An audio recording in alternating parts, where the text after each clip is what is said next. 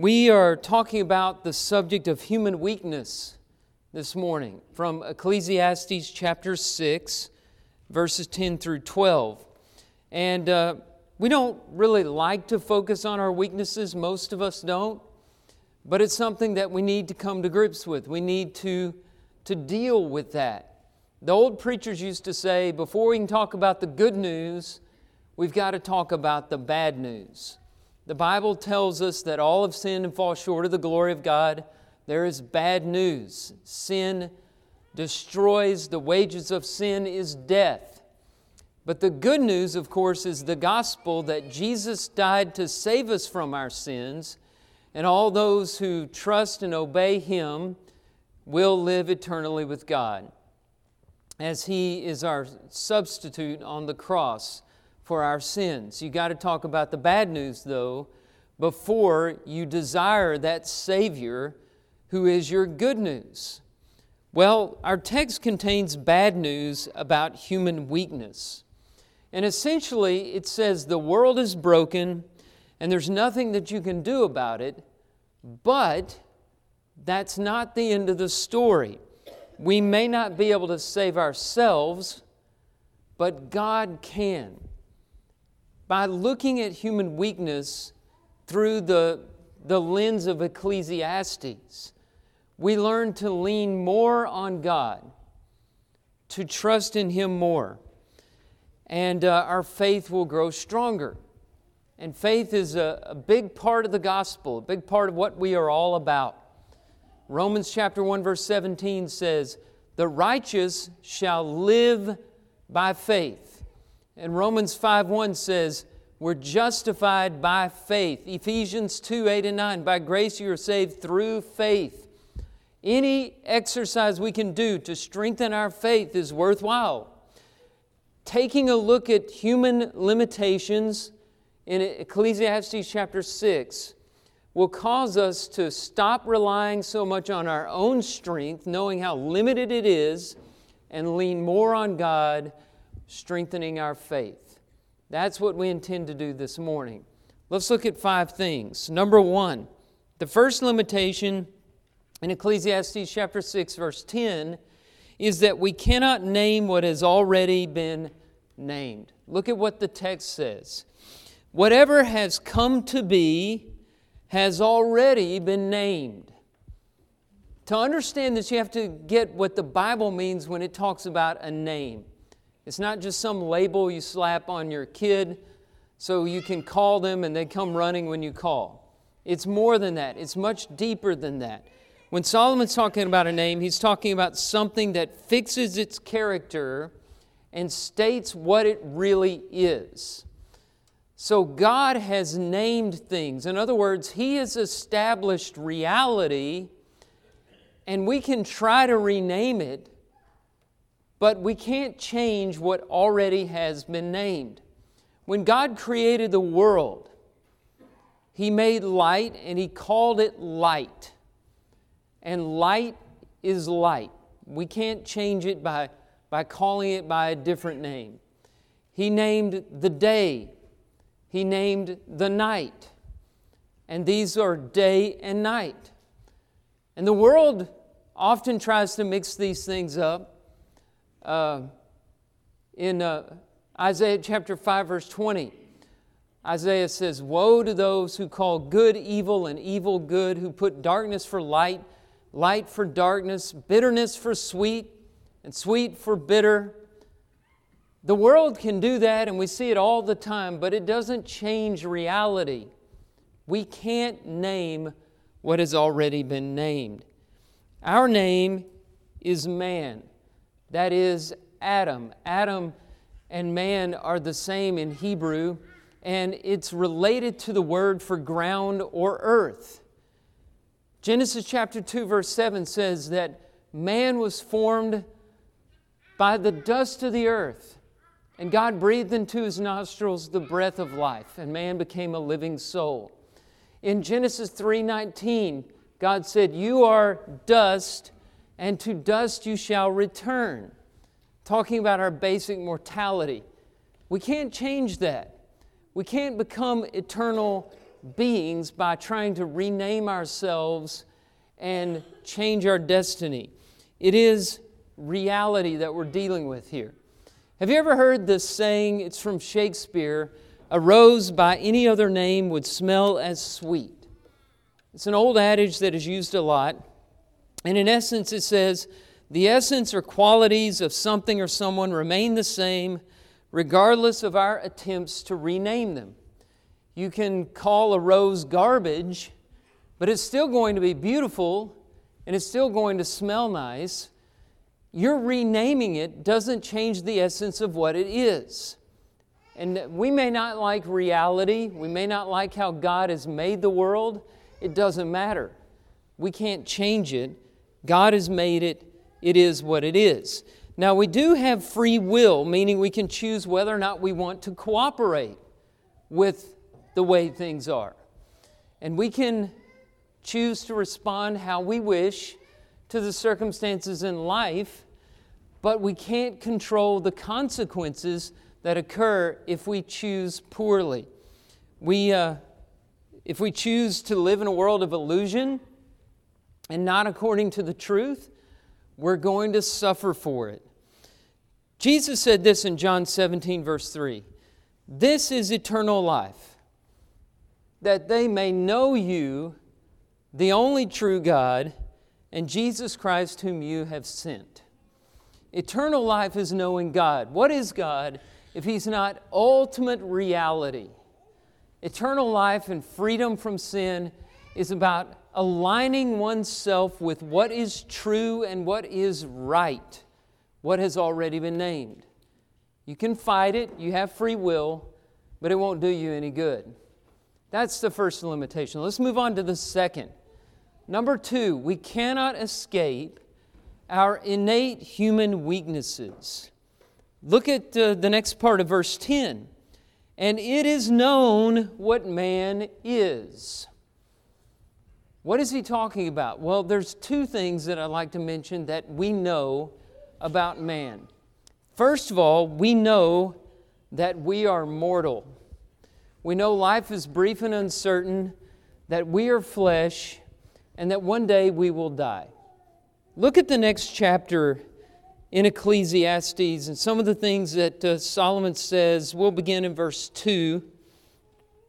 He says this It is better to go to the house of mourning than to go to the house of feasting. For this is the end of all mankind, and the living will lay it to heart. Sorrow is better than laughter, for by sadness of face the heart is made glad. The heart of the wise is in the house of mourning but the heart of fools is in the house of mirth. He's basically saying it's better to be in a funeral home than at a party. It sounds like a lot of fun, right? You know, this uh, book of Ecclesiastes can be a little pessimistic. Sometimes it can really confront us with hard truths. What he's saying here shouldn't be ignored. We're foolish if we don't understand that life is short and all lives will eventually come to an end. Moses said the same thing in Psalm 90, verse 12 Teach us to number our days so that we may get a heart of wisdom. It's wise to know that life is brief and uncertain. It is appointed for man to die once, and after that comes judgment. Hebrews chapter 9, verse 27. It's a hard truth, nobody's favorite subject, but we need to understand our mortality, this basic weakness. We are mortal. And when we do, we'll focus more on things that last and less on temporal things that will pass away. That's the first thing that we need to understand in terms of what he says it is known what man is. Here's the second thing the first thing is we are mortal. The second thing we know is that we were made for heaven. Although we live on earth and suffer in mortal frames, these bodies of ours, we know instinctively that we were made for heaven. We know this. In an earlier chapter, Ecclesiastes chapter 3, verse 11, Solomon says, God has put eternity in man's heart. You feel it, I feel it. Something is wrong with death. That shouldn't be all there is. We long for so much more. And that desire within us that we all know, it says something very, very important. C.S. Lewis has something interesting to on, say on this point in his uh, essay, The Weight of Glory. He said, If we are made for heaven, it's logical to assume that the desire for our proper place will already be in us. He illustrates, he says, um, the fact that we get hungry for food tells us that our bodies are made to repair themselves with food and that we live in a, an environment where food exists. You know, that desire within us says that food is available and that we need food. On the other hand, we uh, don't desire to live underwater. We can't breathe water. It's torturous. It's death if we stay underwater too long. And the reason we don't have the desire to live underwater is because we're not made for that. That's not the world we were meant to be in. Why do we have a desire for heaven if there is no heaven? That desire within us tells us that there is a counterpart beyond this world that fulfills that desire. So, what are we to do with this paradox? We know what man is. Number one, he is mortal. Number two, although he is mortal and living in a temporal earth, he is made for heaven what are we to do with that paradox? Well, in a word, we need to prepare for our eternal home. And while we're on earth, we shouldn't focus so much on things that will pass away, but we must focus on the things that will last forever. The way Jesus put it is lay up for yourselves treasures in heaven, not treasures on the earth. Let's move on. Number three. We're looking at limitations from Ecclesiastes chapter 6, verse 10 through 12, as we talk about human weakness. Let's notice in the third place, we cannot win a contest against God. You know, this frustrated Job when he got to his lowest point, having lost his family and all his possessions and his health. He was wanting to die. He wished he had never been born. And he thought, well, if I could have a court case against God, I would be justified. But then it occurred to him, I'm talking about God. I can't win a contest against God. Look at Job 9, verse 32. He says, He is not a man as I am that I might answer him, that we should come to trial together. It'd be foolish the odds are stacked against him. God is omnipotent, omniscient. Job said, Even if I got a trial, I feel like I've been treated unfairly, but I can't win against God. Nobody wins in a contest against Almighty God. I don't know how he knew it, but Terry picked the perfect song just a little while ago Have Thine Own Way. Thou art the potter, I'm the clay. I wanted to bring up under this point Isaiah and what he said in verse 40, chapter 45, verse 9. He says, Woe to him who strives with him who formed him, a pot among earthen pots. Does the clay say to him who forms it, What are you making? or your work has no handles? Imagine that clay complaining to the potter about how he is being shaped. It's absurd, right? It's equally absurd to think that we can win a contest against God. So, in Ecclesiastes chapter 6, verse 10, the wise man says, He is not able to dispute with one stronger than he. And the one in that passage is God. We are not able to dispute against God because He's stronger than we are. And so, what that means is your happiness and your flourishing in life depends on the degree to which you align yourself with reality, which, getting back to the first point, that means the ultimate reality, God. If you fight it and choose a life of illusion, that's your free will, but you're going to suffer from it. An example there was a, a doctor, Dr. Herbert, Herbert Needleman, who did a lot of work in the 20th century on lead toxicity. Now, we've known about the problems of lead toxicity since 5th century BC in the, in the days of Hippocrates.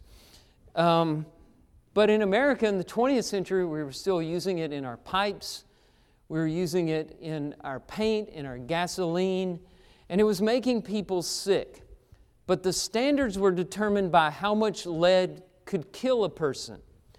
And Dr. Needleman had this novel idea. He thought, well, why don't we base standards on what's making people sick? Let's not settle for what kills them, but let's start looking at the reality of lead and ask ourselves how much of it can the human body take before it gets sick? It causes all kinds of problems in young people, cognitive impairments, developmental problems. In adults, it causes reproductive problems, neurological issues, cardiovascular issues, very toxic. And so he looked at the reality. Yes, one reality of lead is that it's malleable and easy to shape into pipes. It makes a nice smooth sheen of paint. It's um, helpful in many other ways. But another very important reality about lead is it's poisonous to the human body. And however much you enjoy your pipes and your gas and your paint, it's still going to poison your body. And so we have to quit fighting reality and start lining ourselves up with it. And through the influence of Dr. Needleman and others, we've started to raise the standards when it came to lead and make our environment a little bit safer with regard to it. You know, I think it was John Adams who said, Facts are stubborn things. You can't go up against reality. Facts are stubborn things, they don't change. We have to either live in an illusion and suffer for it or align ourselves with what is right and what is true. You can't dispute against God. For ages, philosophers have talked about the link between happiness and living according to reality. Aristotle discussed the concept of eudaimonia, a Greek word for human, human flourishing. And he said that human flourishing can be achieved through living according to reason and reality. Stoics like Epictetus believed the secret to happiness was accepting reality realizing there are things that you can't change, things beyond your control, and just accepting those things. Buddha taught that suffering rises out of the illusion of permanence, and peace comes from not attaching yourself to that which is impermanent, constantly changing, and passing away. But before all of those thinkers started talking about coming to grips with reality, Solomon was talking about it in the book of Ecclesiastes. And he spoke of a life under the sun, which is a life that ignores the eternal realities. And he said, It's vain. Vanity of vanities, all is vanity. And the conclusion of the book is in Ecclesiastes 12, verse 13 Fear God and keep his commandments, for this is the whole duty of man. The word duty was supplied by the translators. What he's really saying is this is the whole of man. This is what makes man whole. This is what satisfies him. This is what is fulfilling to human beings. Aligning themselves with the one with whom we cannot dispute, getting involved in the contest, getting on the winning side of the contest. We can't win on our own. You can't win a contest against God. And so the right move is to get on His side. Let's go to another example. Another example is you cannot decide the best way to use your time. Look at verse 12. Who knows what is good for man while he lives in the few days of his vain life, which he passes like a shadow? What he means by this is the days are so unpredictable. this day probably isn't going to wind up the way that you planned it this morning. Now, it may be something small. Hopefully, it's going to be something that doesn't matter much, like a flat tire or something even less than that. Maybe they get your order wrong at the restaurant at lunch. It could be something big. You do not know what a day may bring. Proverbs chapter 27, verse 1. And so we're not to boast about tomorrow. We're not to bank on it. Prepare, yes, plan, of course, but always, as James advises in James 4, with the, with the qualification if the Lord wills, we will do this or that. Now, with divine guidance, when we're not just living under the sun, as Solomon says, we can know a little bit about how to use our time. By putting God first, we can make good choices about how to manage our time. And so we're told to, to not be ignorant, not be deceived, making the best use of our time because the days are evil. Ephesians chapter 5, verse 15. We can't decide the best way to use our time on our own. With divine guidance, though, we can. One last example of human limitations as we talk about weakness, and this comes from chapter 6 of Ecclesiastes, verse 12. We cannot know much about life after death. Solomon says, Who can tell man what will be after him under the sun?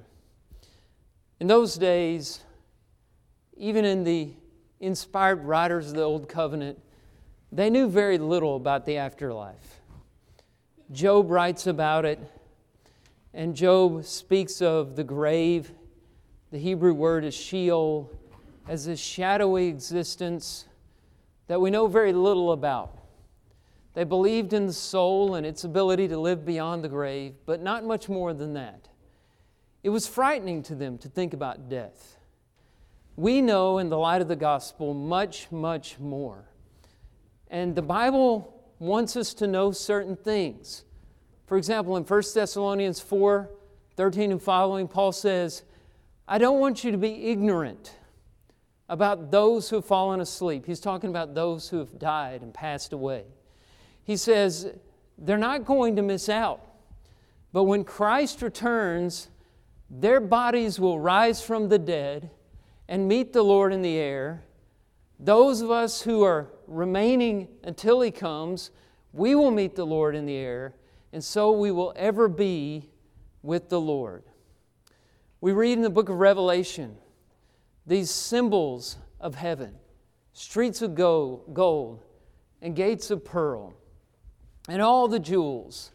And we know that is figurative language describing for our finite minds that which we can't fully comprehend or grasp.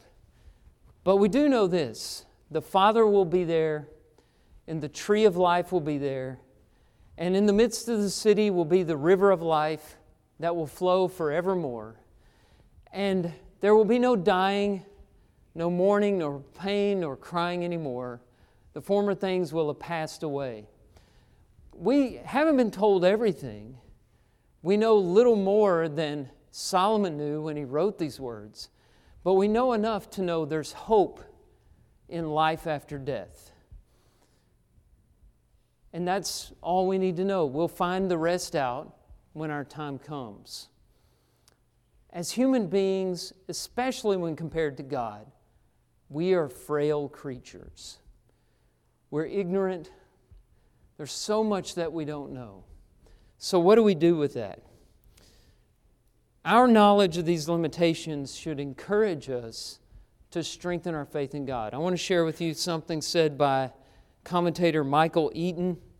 He said, The preacher, talking about Solomon here, is slamming every door except the door of faith.